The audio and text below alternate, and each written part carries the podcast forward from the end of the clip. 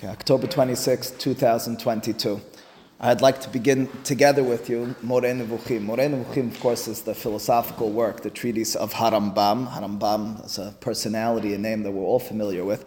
Harambam lived from 1138 to 1204. There's a little bit of dispute about that last number, his date of, of uh, his year of death, but that's that's the general consensus. He uh, lived his life very briefly. He lived his life initially, he was born in Spain, in Cordoba. He spent some time in Morocco, and much of his call it professional life and the, much of his writings and uh, as a physician uh, in, in Egypt and as a community leader was uh, took place in Egypt. That was, that was his last juncture of life. Um, he wrote this book specifically as somewhat of a letter or somewhat as a guidance for one of his students. It's this Rabbi Yosef ben Yehuda, whom he describes in the introduction. That is uh, his book Moreh Nevuchim. It's got three halakim, three different uh, sections to it. And uh, what I'd like to, over the course of some time together with you, is develop many of the main themes um, that are discussed in Moreh Nevuchim. To read Moreh Nevuchim as a regular book, and what I mean by that is from chapter one through chapter last chapter, is not the most easy um, approach. I, I, find it very difficult to do so because Harambam, as he describes in his introduction, purposefully wrote the book not in that sort of direct fashion. So you'll need to, if you're going to develop the theme fully, you'll have to take a little bit from here and some from there. It's, you know, like the Torah, Divrei Torah, Aniyim b'makom echad, ve'ashirim b'makom acher. You have to be able to appreciate the full picture. So we could do that in one of two ways. We could either spend 10 years, making our way from the beginning until the end, and over the course of time trying to jog our memory as to how he addressed this in the initial uh, discussion, or alternatively, we'll read a chapter, we'll pause, reflect, understand what he states over there, then segue to the chapter that might be, uh, you know, 20, 30 later or more, and be able to piece those together, tie them together before moving onward. So that's really the direction I'm giving it to you. That's, that's what I was referring to, Sam, with regards to my direction in it. Um, what I'd like to specifically do is, first and foremost, allow for Harambam to speak. Uh, now, any, any author wants to be able to speak. Harambam's words are very, are very edifying, are very significant in and of themselves. There is a particular difficulty in spending too much time on his words because these words are not his original words. His original words were in Arabic. Now, he wrote it in Arabic, but he wrote it in, in Hebrew letters, for one reason or another. But these are translations that you have in front of you of the Arabic. There are several translations to the Arabic. One of the more famous ones today is not the one you have in front of you. It's Rabbi Kapach's. That's the one that, uh, the white one you might be familiar with. That's, uh, that's published by Mossad Harav Kook. The later one, and today the more accepted from an academic standpoint, is this one. It's known as the Schwartz edition. There are two volumes to it. It's published, um, it's published by I'm not one of the academic presses in Israel, uh, University of Tel Aviv. And uh, again, it's a translation into Hebrew with uh, some significant footnotes, uh, cross referencing where some of the uh, scholarship with regards to Harambam's words can be found. But it's, in my mind, uh, the better edition. does that mean I can prove to you it's better side than Kapach? I can't. I'm no expert in that respect. So you could use either, but the words we're going to be reading are from this. In terms of English translations, generally speaking, this is the only one. There are two, there are two halakim, two editions to this as well, two volumes to this as well. This is Shlomo Pines' uh, translation, uh, you know, funny colors, Old English, but very good translation. And in terms of being uh, being allegiant to the words of the author, I mean, he really does it, and you'll be able to tell. Not that I know Arabic, but you'll be able to tell if you compare it to the Hebrew in front of you. You could tell that both of them seem to be on the same track with regards to being very allegiant to his words. Um, that's really the brief introduction with the technicalities. Does he do a lot of his books? Does he do a lot of his books in Arabic? Say it again. A lot of the books written in Arabic. His Perush HaMishnayot was written in Arabic, and his Moreh Nevuchim. It's to a certain extent Mishneh Torah, his halacha work, is an anomaly that it's written in Hebrew. Mm. And it's interesting. His Mishneh Torah, which is written in Hebrew, he had a particular, Professor Tashma discussed, he had a particular direction in, in mind. He wanted to take Talmud and reincorporate it into his book Mishneh Torah. So he needed to use Talmudic wording, he needed to use similar phrases, so he had to do it in Hebrew. Um, but uh, that's, that's with regards to his writing and with regards to uh, much of you know, Moreh Nevuchim's general uh, scope. Uh, I'm not going to, for reasons that we'll address later on, not going to read together with you the entire Hakdama, the entire introduction to the book. I'll read to you briefly the end of it, uh, but suffice it to say that Rambam has in his introduction, he maps out although he describes the proper methodology of studying anything and studying this book, and points out very clearly, it's a point that we'll return to on many occasions, that there is in anything that you learn, anything that you study, there are several levels and tiers within which you can develop and understand the intent of the author. You can derive uh, understanding from it on many different levels. You can read it on its most coarse and base level, and then you can delve further. And he says this is a book which is filled with all sorts of riddles that you'll have to pay careful attention to. He expects the reader, that's clear, uh, to be well versed in Tanakh and Talmud and Midrash Hazal.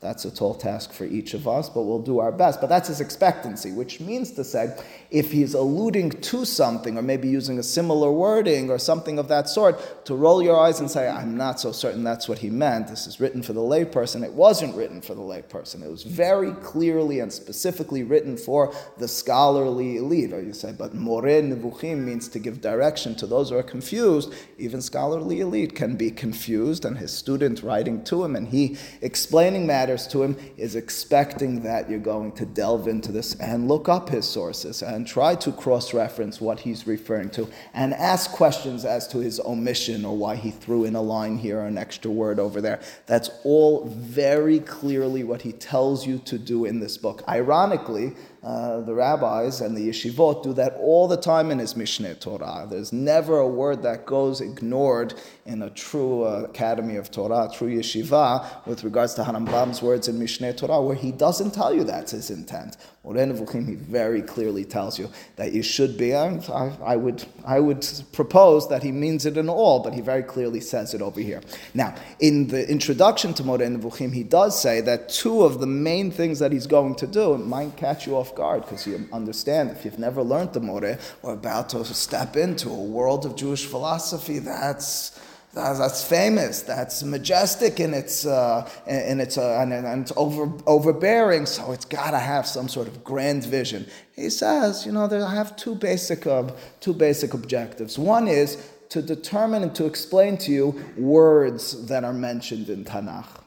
There are many words in the prophetic texts of the Torah that people misinterpret. That's what I want to do over the course of this book. So it's not exegesis, it's not interpret, it's not a perush al ha-Torah, he's not writing a perush al ha-Torah, but he says that's effectively what I want to do. I just want to explain to you words. Words in uh, divrei nevuah, in the Torah, which are misinterpreted, are going to lead you to wrongful philosophical notions. That's first and foremost what I want to do. Furthermore, ironically, he says, I want to explain to you passages in the Torah that are taken too literally, and I want to teach you the underlying message, and I want you to understand it from an allegorical perspective as well. Those are really his two objectives, and you'll very quickly understand from even just the first two pirakim, which I don't even know if we'll finish today, how he really, from the onset, jumps right into that. He opens up the book, and it's like a discussion of etymology, it's a discussion of words uh, really? I was expecting us to take off on some sort of, um, intellectual spaceship, and now you're just a nitty gritty on words and what does this mean and how you compare it to that. But that's the fundamentals. Those are the building blocks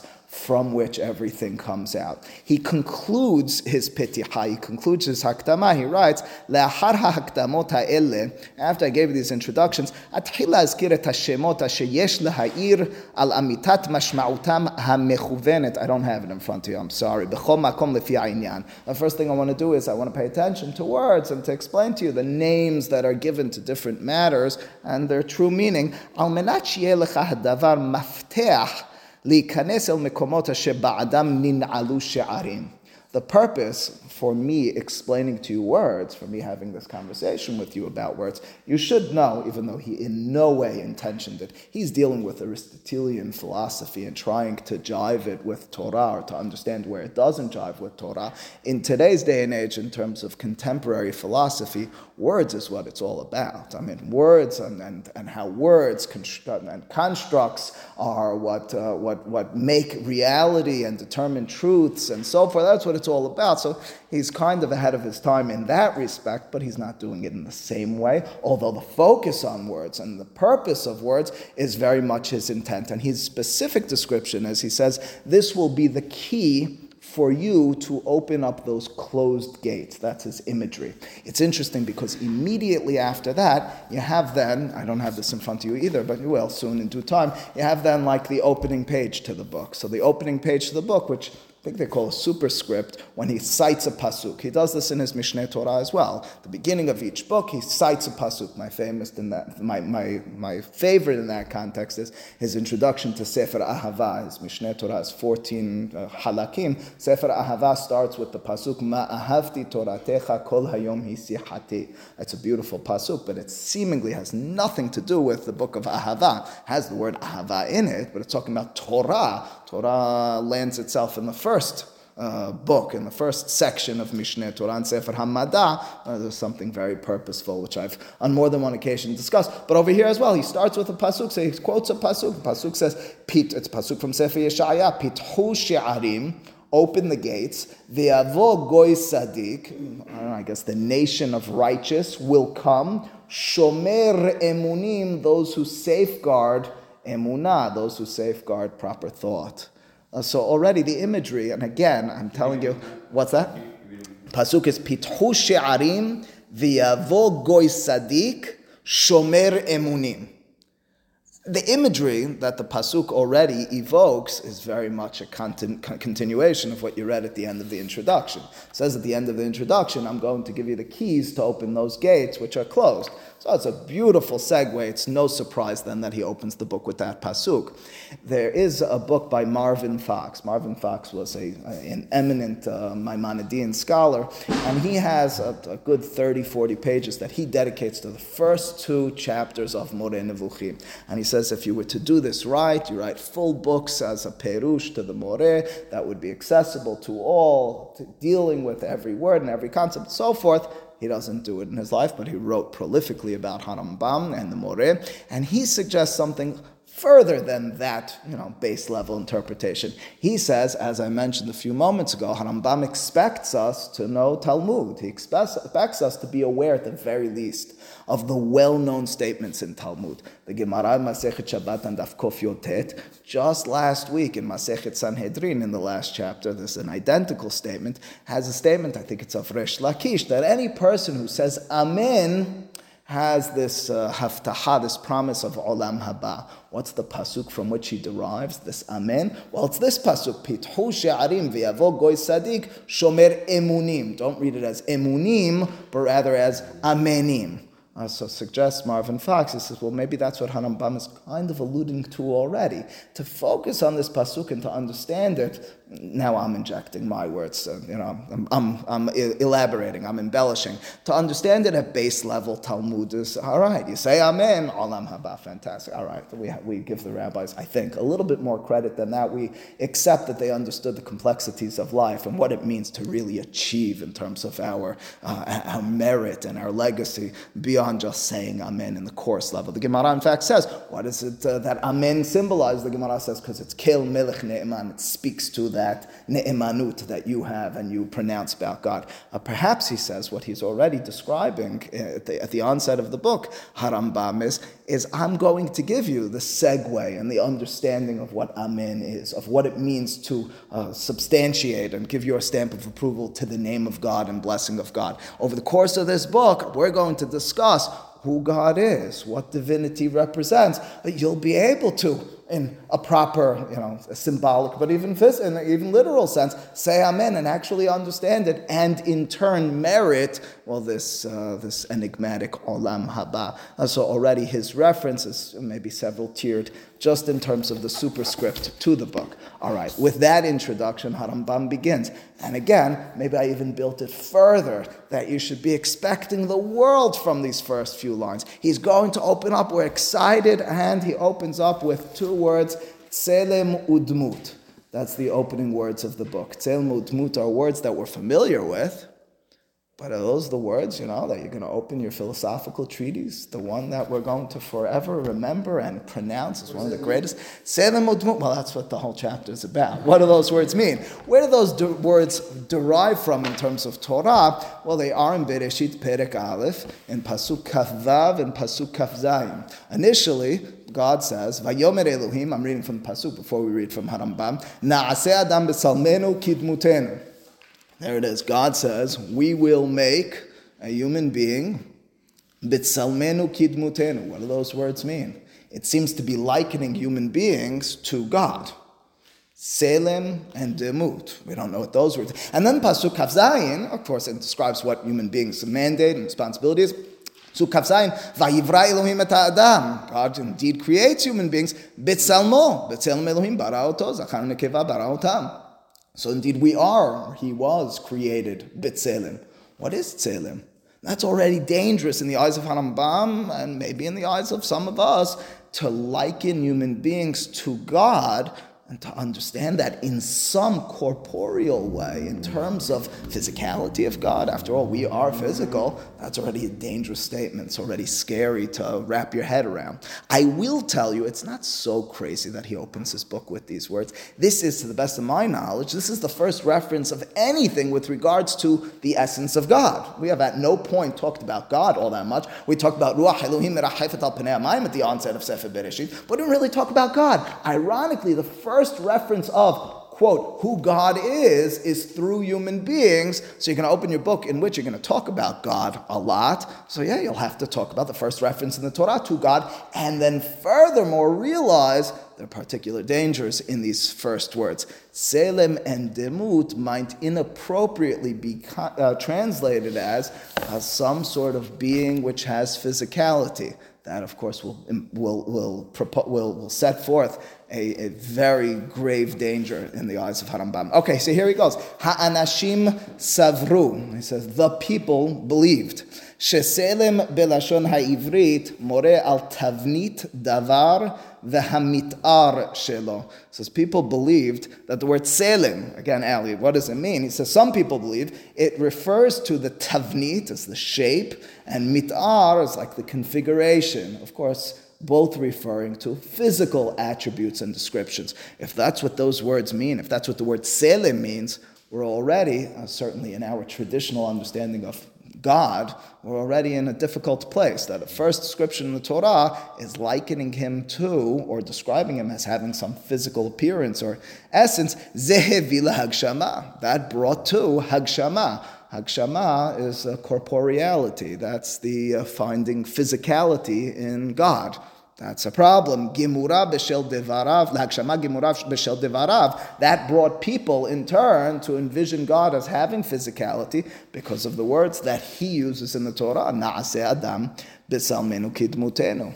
Again, it's not so far off for the person to make this mistake. After all, the pasuk does say human beings are bitzal. It doesn't just say I have a tzelimut now, the pasuk in the Torah says, "We'll make human beings in our tzelem and our demut." Whatever it means, you look at a human. I'm looking at all of you. You're all physical, so it's already leading me to believe that something about this might be physical. Hem savru, those wrong-thinking people believed or understood, shehakel hu besurat adam, that God has the uh, has the uh, su- has the uh, surah, has the shape, has the figure, the form of human beings. Dahainu tavnito umitaro. Again, his shape and his configuration. Umikan, shape and configuration, I took from the English translation, full disclosure. Umikan nava behechreach sheyagiu lahagshama muhletet v'ya'aminu. And this caused them to, uh, to bring themselves to an absolute understanding of physical nature in God. Hem emunazot. So much so that people believed, uh, maybe even believed, that if you were to abandon such a thought, to not accept the physical side of God, you'll be uh, negating the pasuk in the Torah. That's dangerous. I do remember, and I understand the, the problem with this as well, and it's not the issue for our class now, although it will be at some point. Uh, reading a book, it was not even a philosophical book at all, but it was kind of just matter of factly pointing out that the Jews or others um, got it wrong with regards to God's creation. God's creation of ex nihilo, of biriah, yesh me'ayin, it's just negated from the second pasuk in the Torah. The second pasuk in the Torah says, "Ve'ha'aretz hayeta tohu vavo." Again, if you read it like that and you want to be uh, serious about the text, you want to be serious about what, what it's telling you, it does describe the land being in its most simple sense. Tohu. There was something, it sounds like, before God's creation. There is a danger in it. Again, it's the second pasuk in the Torah. You look not so much further for another danger. I have a student in a, uh, a high ranking university who called me last week, not nervous, but describing to me his class in whatever the subject is, where the professor took a, uh, a parenthetic uh, moment to point out that if a person is honest with the Old Testament, it's clear that it was never purposed to be, if you read it sensitively, speaking about the oneness of God, because this pasuk says, na'aseh in the plural. Of course, without accepting a traditional rabbinic interpretation, it does sound that way. So I guess that Rambam opens the book, and I get these are all in chapter one. These are all in Perek Aleph of the Torah. There are explicit difficulties in the text with regards to traditional beliefs and understandings, or at the very least proper ones. He says, "Hem savrushim ya'azvu emunazot." They believed if they uh, move away from this yakhishu katuv va'afilu ya'afisu et ha'el imeno guf ba'al panim v'yad kamotam betavnit u'b'mitar, and they'll bring to Ephes, they'll negate, they'll bring, they'll do away with true God if they don't accept or conceive of God as having a body and uh, a face and a hand, just like you and me. gadol yoter. What they did believe is, okay, he's got all that stuff, but he's greater, he's grander. Vizoher yoter, and he shines more, or he has a, a greater radiance. That's, that's, this, uh, that's the understanding. They furthermore, in terms of explaining why is he, why is God different than us, well, he doesn't have the regular blood and flesh, but he's God body. He's just grander. It's a different natured body.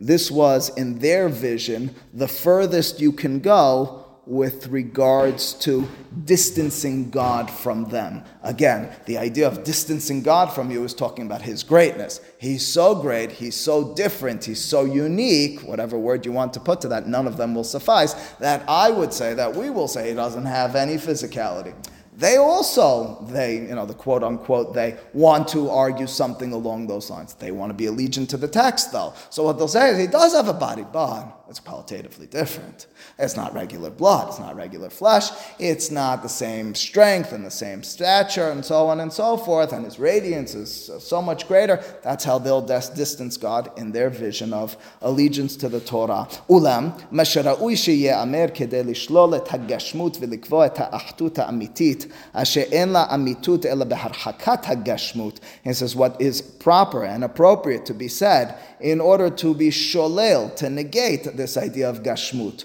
of giving this uh, physical side or conception of God, and to establish the ahdut, the unity, the oneness, ha'amiti, the truthful one, the only way you'll properly conceive of God is by distancing and erasing any physical idea. To demonstrate that philosophically and logically, my philosophical proofs, my demonstrations, we'll deal with that later. Right now, I just want to deal with empirical data. I want to deal with what the Pesukim and the Torah say. Uh, so I, am not, not going to deal yet with the philosophical side of this. I'm Not going to deal yet with my proofs. However, kan בפרק זה עליי רק להעביר את המשמעות של צלם ודמות.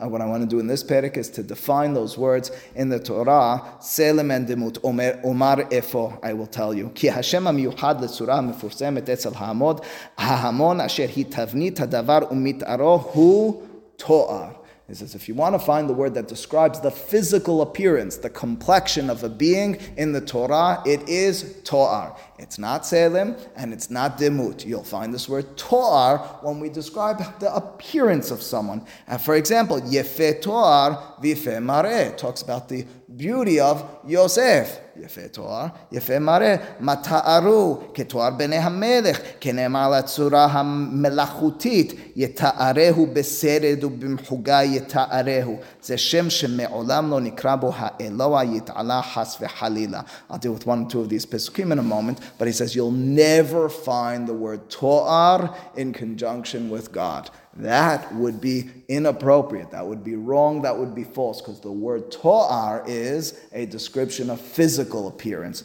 He says not only with regards to natural nature of a natural part of a, of a person's personality and being, which is those first several pisukim, but even when it's talking about melachutit. Melachutit means artificial, even when something was constructed by human beings. This is that pasuk that he cites from Yeshayahu, yeta'arehu besered that you'll give the form with sered. Sered some sort of stylus, some sort of writing instrument. Or with a compass, you'll bring forth the form. Uh, so again, uh, the word to'ar is either in the natural form or in the artificial form, but it describes form. Ve'ilu, that's in contrast to the word selem. Nikret hativ'it, that refers to the natural form, dahainu ha'inyan ha'oset hadavar le'etzem, the word selim describes the essence of a matter. It describes what it is, not its physical appearance, not what it appears to be, but what it is. וזאת אמיתתו באשר הוא הנמצא ההוא. אותו עניין באדם הוא אשר בו מתהווה ההשגה האנושית. He says, by a human being, this will come to fruition, this will be realized through hahasaga ha'enoshit, through the human apprehension, the human understanding our mind, who we are as intellectual beings, that will be our essence. Beshel hasaga hasichlit hazot ne'emar alav. Beselem Elohim bara oto. It's because of this intellectual hasaga capability that we have that the Torah describes us as having Tselem Elokim. Tselem Elokim then is a higher level consciousness. It's a higher level intellect. That's what it describes consciousness and intellect cannot be touched, cannot be pointed to, cannot be uh, described in any physical sense. That's what the word selim means. ובשל כך נאמר, צלמם תבזה, מכיוון שהביזיון davek banefesh. It says the pasuk in Tehillim describes bizayon. Uh, bizayon is contempt. what you're describing over there is when you want to shame another person, when you want to be uh, uh, to, to, to bring forth contempt to them. You're not talking per se. You could talk about their physical appearance, but you really want to shame them. You really want to put them down. You're talking about their nefesh. You're talking about their essence. You're talking about who they are. So he says the pasuk then talks about selim in the context of contempt because you're not talking about physical appearances, the facade, the artificial side. Shehi surat min ha'adam, that's the true form of human beings. You're not describing their limbs or their form or their shape or that, that sort of matter. Uh, so what he ostensive, what he uh, essentially did in his opening several paragraphs was number one, he told us that the word we would not attribute to God is Toar. Toar is the physical appearance. Back to the way he began, he says, so what is Tselim? What is Demut? Well, first and foremost, Tselim refers to the essence, the true form, which he describes in human beings as the intellectual capacity. He says to have the true form of God means we have an intellectual capacity. Ach im en manos, excuse me, kemochen omer ani, שהעילה לכך שהפסילים נקראו צלמים היא שמה שרצו להשיג בהם היא המשמעות שייחסו להם מן הסברה. He suggests, and he's aware, that we use the word selim for idols in the Torah. Idols certainly pure physical, the worship of idols, we generally speaking say is wrongful because they're physical. And God is not physical, so he's struggling with that now. He says, but the reason we describe them as tselim, he suggests, is because the worship of them is not, excuse me, the worship of them. My wife did point out that I talk about warships instead of talking about worshiping. All right, I, everyone has problems with this, certainly me. Anyway, the worship of them, to say it properly, is in the in the respect that you're you're wrongfully directing your attention to a being which is wrong. It's not so much the physical misrepresentation, but that's true as well. But you furthermore are directing them to an other essence. That's his suggestion for why they're known as tzelim. Again, in his words, he bahim, what people wanted to achieve through worship of idols, it's the meaning that with their logic they attributed to this. He suggests, and the truth is he does elaborate in all places in Mishneh Torah, in his Hilchot Avodah Zarah, on the initial stages of idolatry, of idol worship and paganism. And he does conceive of it in such a fashion. He believes and he describes that the way Avodah Zarah began is not so much attributing to the silamim an essence in and of themselves, but it's wrongfully associating that intermediary as a way to get to. But again, the description then of Tselem, he says, is it's appropriate. You call it a tzelim because it describes the wrongful understanding of essence. omerani al tehorechem. This is a pasuk in Sefer Shemuel which describes avodah zarah. I think tehorechem is hemorrhoids of some sort. So it's talking about the tzilamim that are hemorrhoidish. Uh, what does that mean? He says, כי הכוונה בהם הייתה המשמעות של הרחקת, הרחקת מכת hatehorim, tavnit hatehorim. It's not that they were constructed as tehorim, it's rather that they were in some way, shape, or form associated with tehorim. Uh, so that's his initial description. Again, why is he doing this as an apologetic? He's doing this. He says, now that I told you tselim, that word that describes, now, lest, by the way, lest you be, your eyes be glazing over now because he's so uh, in the weeds on these words, he will emerge from these weeds. He just needs to get you through these weeds to get up to the fundamentals, because if you, if you aren't strong in terms of the empirical evidence, so anything you're building afterwards is not a very, very solid uh, structure. So he says, uh, there as well, he suggests the reference is not so much to what they looked like, it's rather to what they were associated with. And now he catches himself. And he suggests, maybe I'm going too far with the word Salem. Maybe the word Salem, generally speaking, does refer to the essence. When we talk about a Salem as an idol, maybe over there it means something else. Maybe by an idol it actually refers to its structure. Gasp, that's ridiculous, that's terrible. So in this next paragraph, he apologizes a little bit more. He says, Ach, אם אין מנוס מכך שצלמי תחוריכם מוצלמים יתייחסו לתבנית ולמתאר. He says, if, you, if, I, if I really can't lead you out of uh, conceiving and understanding this tselim as referring back to the essence of something, uh, but it really is a reference to something physical, אז זה יהיה צלם שמשותף או מסופק הנאמר על צורת המין ועל הצורה המלאכותית ועל הדומה לה. He says, well then maybe this word Salem, and he's leading us up with that word Shem Mishutaf, to something he'll talk about in Perek Bet, I'll tell you about it already now. The word Shem Mishutaf, he says it's an equivocal term. It's a term which could go in one of two ways. Either the word Salem is a reference to the essence of something, which of course is what he's going to tell us, B'tsalmenu kidmutenu, and B'tsalem Elokim is referring to. Or maybe sometimes it has another meaning. Well, we know that from English. We know words that have more than one meaning. In Perek Bet, he'll, for example, at the very onset say there's a word in the Torah, Elokim or Elohim. What does that word mean? So he says, well, it depends context. Sometimes it's a reference to God in Bereshit Perek Aleph, it's a reference to God. Sometimes it's a reference, we know from Parashat Mishpatim, to Bedin. Sometimes it's a reference to angels. Sometimes it's a reference to just important people. Uh, which one is it?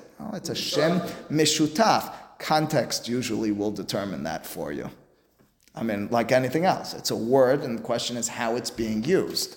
So he wanted this to be an absolute, that the word selim initially only has one meaning. And I said, maybe it has two meanings, but I'll tell you this much. A, I'm going to prove later on that you cannot give physicality to God. B, I'm going to tell you that from many other sources, the word selim need not mean physicality. So at the very least, it has one of two meanings. And over here in Salmenu Kidmutenu, it's not referring to the physical one. But that's, that's the way it's going to be. Just like. That's just his opinion.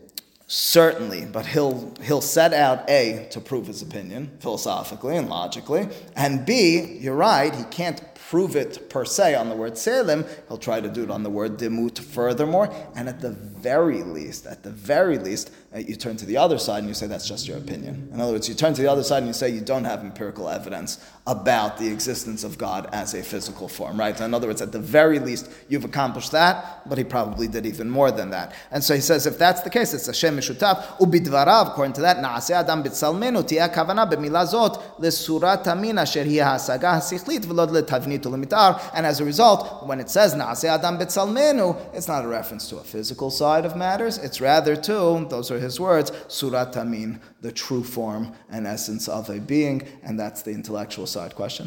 Yeah, but you know, we have different words in English, and they mean different things. Sure. Their their essence is the same. They, they're, they're never here. They're diametrically opposed. You tell me Again, In certain, in I already gave you Elohim, right? And, and you, you are, okay.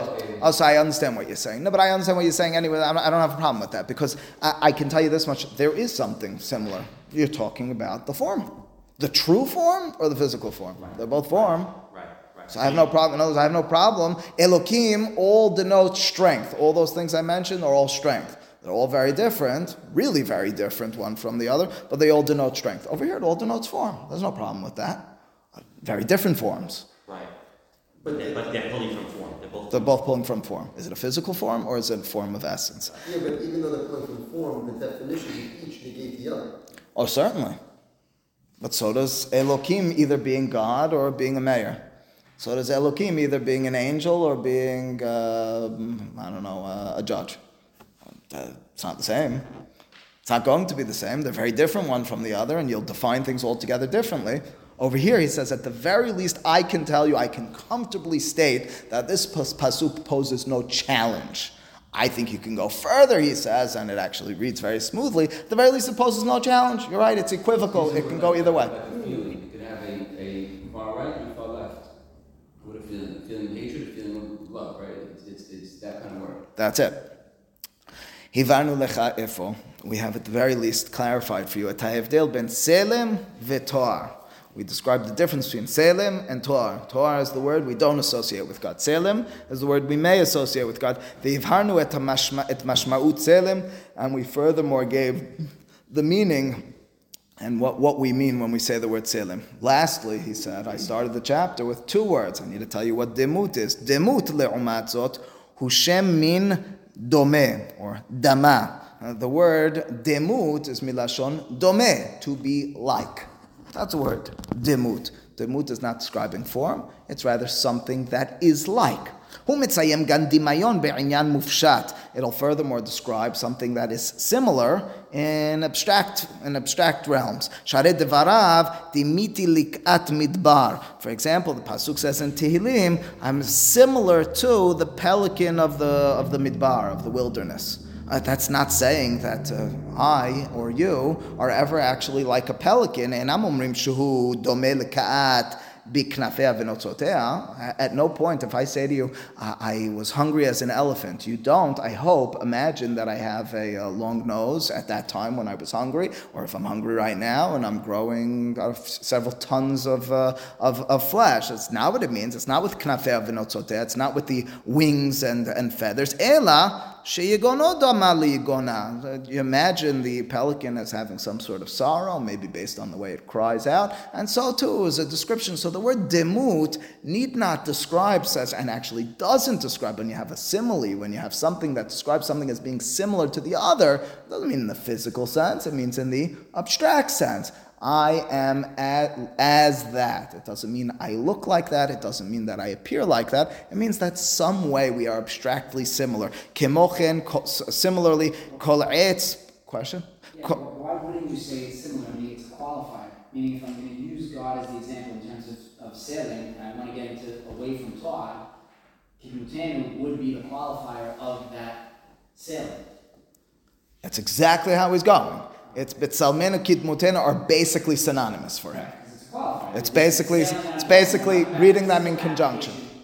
That's right. That, that's exactly how he's going. Kimochen kol etz began Elohim lo dama elav beyofyo mitzayen dimyon beinyan hayofi. The pasuk describes uh, not all the trees being as beautiful as it, or not being as similar to it in terms of beauty. It's describing a similarity in beauty. Um, the pasuk says hamat lamo kidmut hamat nahash. The venom, your venom is like the venom of a, of a serpent. We're not, I assume, imagining actual venom in human beings. Dimyono karye yichsof litrof. The pasuk says that uh, it was like a, uh, a, a lion who was eager to tear apart. Kulam. All of these pesukim, when you use the word demut or the shoresh dalid memhe, damyut, similarity, bi'inyan mufshat, generally speaking, on abstract matters, lo betavnitu b'mitar. You're not describing similarity or any identical features with regards to physical, coarse, artificial essence. Kenemar, similarly, the pasuk says demut hakiseh or demut kiseh describes the uh, it describes the throne of, of Hakadosh Baruch Hu, and uh, when it talks about demut, well, what does that describe? Hadamyuti beinyan haromimut vehasegev, uh, saying that it's uh, uh, lofty and it's grand like the kiseh. And we're not describing that he actually has a chair. We're not describing an actual chair. Lo biyoto miruba ve'ava. We're not describing it being a square or thick. Lo be'orech raglav. We're not describing how tall its actual legs are. Ka'asher hoshvim ha'aluvim, like those who are uh, the, the wretched uh, believe. V'chen demut ha'hayot, and similarly the demut, the likeness of the creations. So again, each of these uh, Rambam says uh, point us in the same direction that Salem did. We're not describing physical attributes. We're not describing physical similarities to God. ומכיוון שהאדם מתייחד בעניין מופלא מאוד שבו, אשר איננו באף אחד מן הנמצאים שמתחת לגלגל הירח, and since human beings are imbued with something unique. It doesn't exist in any of the other creations under the moon. והוא ההשגה השכלית. That's the intellectual capacity. That's the higher level consciousness. Sheshum hush ever It's not our feelings. It's not our limbs. It's not anything physical that uh, that uh, activates it. Hush is feelings. Uh, excuse me, senses. Excuse me, senses. The hushim are the senses. Dima ota lahasagata eloah asher enena niskeket lekeli. He says, since our intellect is in no way connected to physical and you can't liken it to anything under the moon. Uh, so, for that reason, the Torah says that human beings will be created like God, like God in the respect that they have something that nothing else has. It's the greatest similarity in terms of the abstract sense you can give. It's not actually, we're not actually similar to God. Rather, at first glance, we have a similarity to him. בגלל העניין הזה, דהיינו בגלל השכל האלוהי הדבק בו, נאמר על האדם שהוא בצלם אלוהים ובדמותו, לא שהאל יתעלה הוא גוף, כך שיהיה בעל תבנית. This is for this reason that we're described as being created and crafted in that likeness of God. All right, that's what he did over the course of Perek Aleph. There are several points that need to be made even before addressing Perek Bet. Question is with regards to humanity. It's not a question for the local conversation, but it will be as we expand the conversation of Harambam from Perek Bet outward. After the creation of Adam, and well, Ish ve'isha, over here, Zacharu Nekeva, um, what about the children of Adam and Hava? You have Cain, you have Hevel, and you have no mention of them being birthed, them being born with any tzelem elokim. There's it's actually a, a, an, an, implicit omission. There's an, the Torah never mentions that. You do have those words, or one of those words, reappear. It's in Perek Pasuk Gimal, as we're kind of capping uh, the story of Adam and Chava. The Pasuk says, Vayhi Adam shaloshim u'ma'at shana. It's 130 years old. Vayoled bidmuto kitsalmo he then birthed someone with his demut and selim, vayikra shemo shet. It's the third child of Adam who has that selim and demut of Adam, whom we know is betzelmu demut of Elokim. It means that those first two children seemingly don't have that. It's for that reason Rambam elsewhere in the Moreh will point to a traditions amongst the rabbis, both earlier and later, that those first two children, now don't take this wrongfully, but those first two children, Cain and Hevel, and anyone else who was born, the words of the rabbis are, were like shedim. They were like demons. They were like uh, beings who didn't have this Tselem Elokim as Rambam's interpretation. Again, that Tselem Elokim, if we pay attention, you, you don't even need Moreh Nevuchim to notice this, but I'm already planting this to realize there's something going on in the text of the Torah with regards to this Tselem Elokim that exists later on with Shet, but didn't necessarily with Cain and Hevel. And the Chachamim are already tapping into that. It's for that reason they're likening the first two to a, a shed, a shed being some sort of being who's missing the higher level consciousness. All right, but that's Perek Aleph. So Perek Aleph sets the ground for what he now wants to address, seemingly. Because uh, Perek Bet now brings us into Gan Eden. So we describe the essence of God to a certain extent. At the very least, we negated any physicality from God. That much we established. Set the stage for Neanderthals.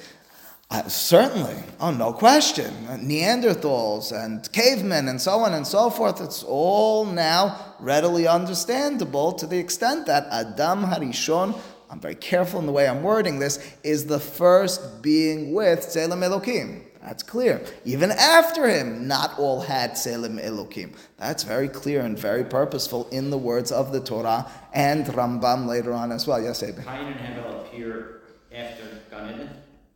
Cain and Hevel appear in the Perakim. Well, I'll, Don't, don't we learn that two, two went in, four came out? that is the Gemara in Mas. That is the Gemara. One second. That is the Gemara in Masechet Sanhedrin. Here's what the Pisukim in the Torah. I'm not sure where we're going even with this, but I'll just help you with the Pisukim first. You have banishment of Adam and Chava from Gan Eden. There's no reference to births of children, birth of children. In Perek Dalid, the first pasuk says, "Veha Adam yada et Chava ishto." Sounds like the birth of the children, Kain, is afterwards. Now, truth be told, the Gemara in Sanhedrin that you cited, and Rashi, as a result, says, uh, V'ha'adam yada kivar kodem ha'idyan shel ma'ala. V'ha'adam yada is past tense. It's presented over here, but it's really referring to what took place earlier. There's plenty to be said about this. Keep in mind, uh, what does that tell us with regards to the birth? Was the birth during a time of quote, while you're allegiant to God, or is it only after betrayal of God? But what I'm saying is that Pesukim are somewhat equivocal. Ibn Ezra reads it as taking place afterwards, against the Gemara, against Rashi. Zohar, much of the mystical sources as well, read it kipshuto. They read it as this happened afterwards. There's much to be said, but why are you asking? Just take it. No, I just wanted to see maybe we differentiate uh, Selim because look, they were the only two kids ever to be born in Gan Eden. Right. Maybe they just select Selim. Now, keep in mind, it's only Cain, it seems. The Gemara has all, but maybe according to Rashi, I'm not fully clear, but uh, quite the opposite. Wouldn't you imagine the opposite would be true? If they're the ones born in the Gan, wouldn't you imagine they would have? Yeah, you know, Okay, all right, so just keep that for a later time, that sort of information. this might be diversion. That's all right. Does does that mean that Sem Elohim is subjective That's a very important question. Keep in mind, you're touching, I mean, there's, there's no simple answer, but what, what will be, and I could start you on a theory already at this point, what will emerge seemingly in the Torah is that humanity seems to go when God realizes b'shagam hu basar, when He realizes that the yetzer lev ha'adam is rak ra kol hayom, seems to tell us that either they're not maximizing this tzelem or they're not living with a tzelem, and He then wipes all out and leaves the matzah hen be'inav, the Noah. Uh, so it's not fully clear exactly what's taking place with regards to that. And furthermore, uh, does that mean that there's a direct, in other words, there's only specific individuals until some point uh, where it then spreads further? Not clear either. Someone like Kuzari, Rabbi Yehuda Halevi, talks about this enigmatic uh, inyan ha'eloki. He talks about this well, call it Selim Elokim for our purposes. It talks about Zinyan Elokim, which he has a direct line for all the important people in the Torah. You know, that's what it, it, it will also give you certain vision, and understanding with regard to I had a conversation with someone about this earlier today. Um, Yitzhak and Yishmael. Yishmael is kind of out of it. He's coming from Hagar, outside of the clan. Uh, each one of the Avot want to marry inside of it. Maybe they're focused on this Selim Elokim, and Yitzhak is the easier heir in that respect. It's harder than afterwards with regards to Yaakov and Esav because they're both from within, and to discern which one is and which one's not is not all that simple. So what I'm saying is, I don't think we have a simple answer. I don't think we'll have a simple answer from this, but but you certainly want to be thinking along those Sorry, lines. Rabbi, Go ahead. B'Tzedak Kol Hayom, You have to have the alternative. So if you have the alternative, then you have consciousness. So it can't be that the Dakara is only by default.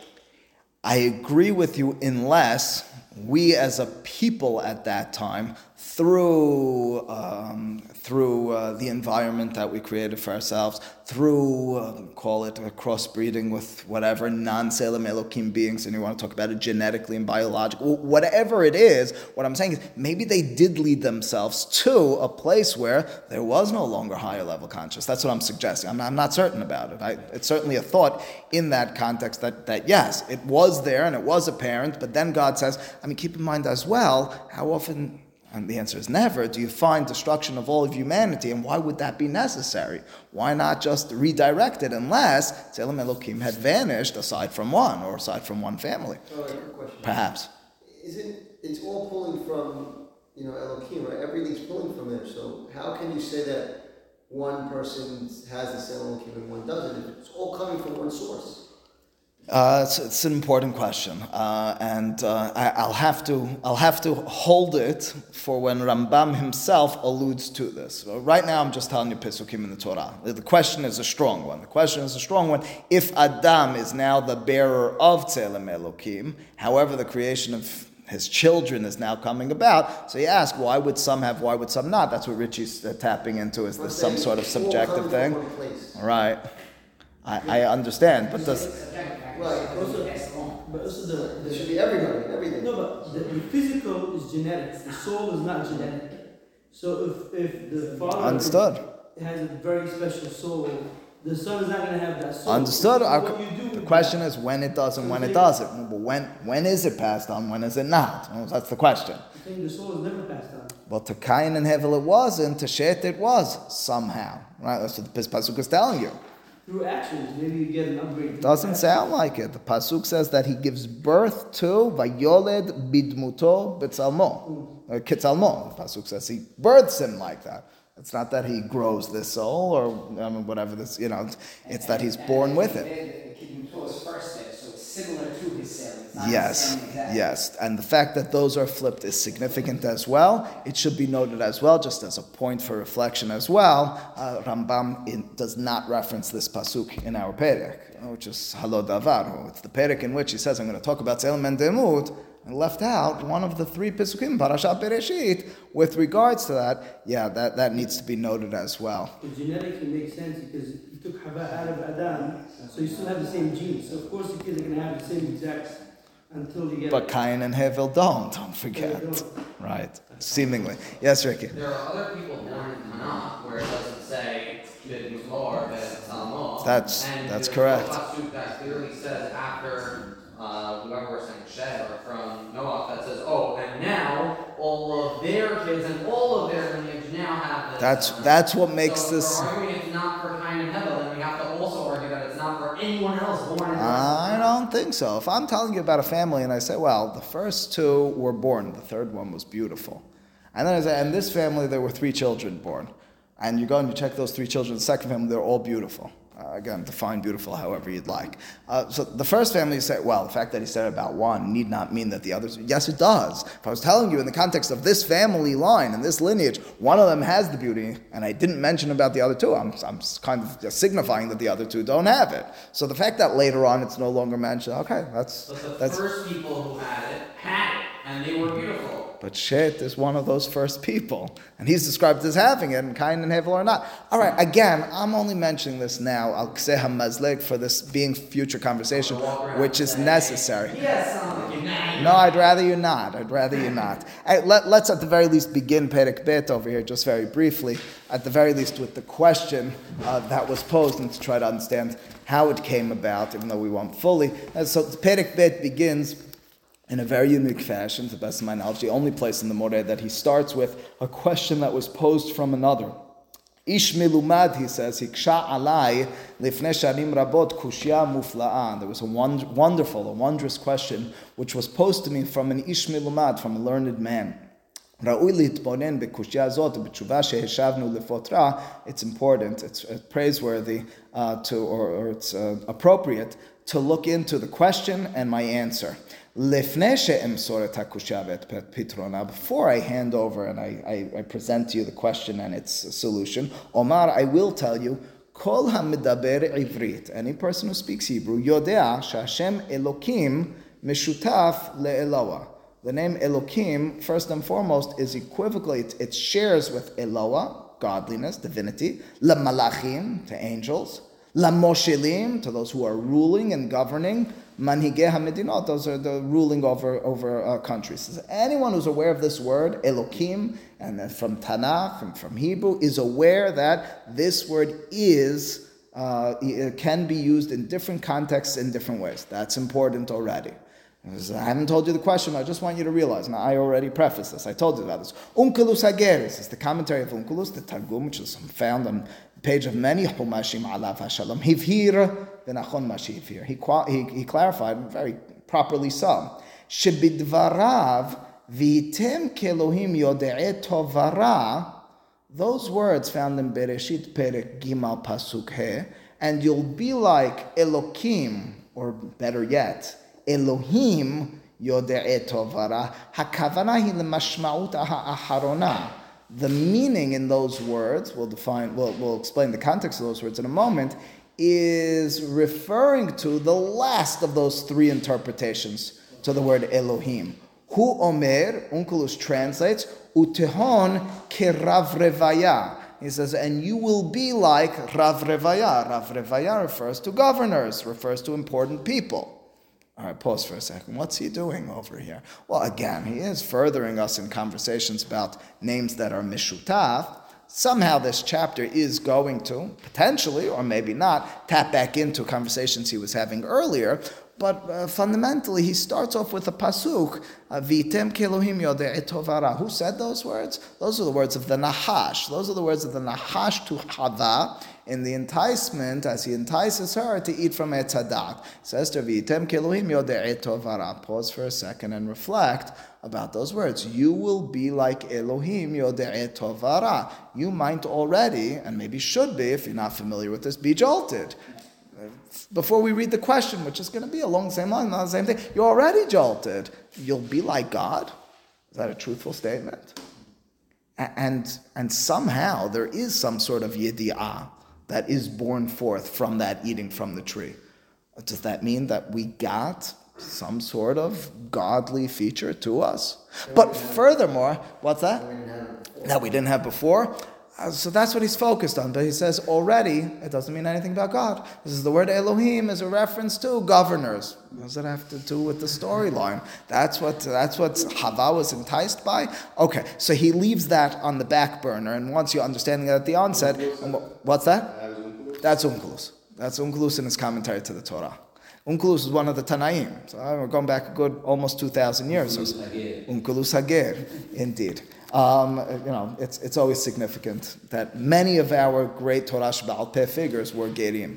Shemayan, Avtalion, and Onkelos Hager. Yeah, all right. I guess in our community it's only Onkelos. Uh, anyways, continues, continues Harambam just very briefly. Let's read the question and we'll deal with the answer next time. And its repercussions and consequences. Once we uh, preface that the word Elokim, or Elohim in this context, is mishutaf, it's equivocal, it can be used in several ways. Now, hayeta kushya. Let's begin with the question. Amar hamakshe, this was the question. Mipshuto shel mikra nira שהכוונה הראשונה הייתה שאדם יהיה כשאר בעלי חיים בלי שכל, בלי מחשבה ולא יבחין בין טוב לרע. It seems like the initial plan of God was that human beings not have intellect on a higher level.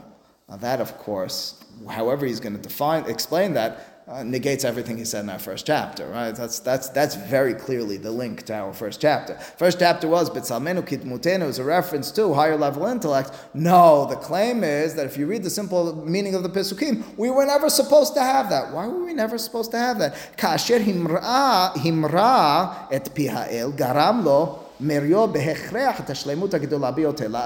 after all, after eating from the tree, what was the achievement? I say with quotation marks of human beings, that we now knew tovara, which means before eating from it, we didn't know tovara. You're, saying it's the same. Salmud and Torah.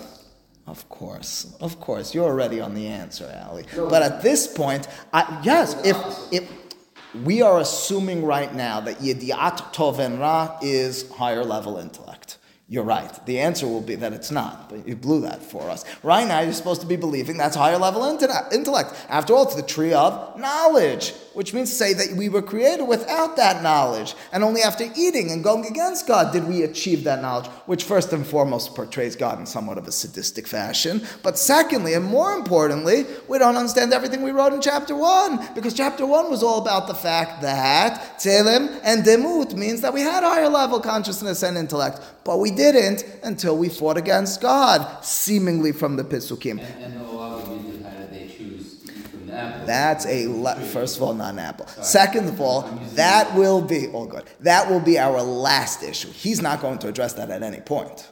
He will never address how they actually did that. You get stuck in that. People get stuck in that. That's the mystery at the end of the whole thing. Uh, once he gives his answer, so then how did they eat from it, right? But, which we will address a- after we read the, the Perek. But uh, in, in, in the meantime, he's really just addressing, you know, that, that first, those first two is vihi lo havhana banu. He says it's through the hamra'a, through that uh, uh, that rebellious uh, sorer umore, the rebellion against God, that we achieve that. הבחנה זאת היא הנכבדה מכל התכונות המצויות לנו ובעבורה אנו עצמים. That describes our essence, does it not? The higher level intellect. We just spent the first perek explaining that. ומפליהו. And so the, his, his specific angle of the way the person posed this question to him was, it's a wonder. שעונשו על מריו הוא שניתנה לו שלמות שלא הייתה לו ויעשה I mean, are cheaters always prospering? Is, is going against God what gave us higher level intellect? We maximized our potential by defying Him? Was this some sort of skewed direction for God in, in humanity?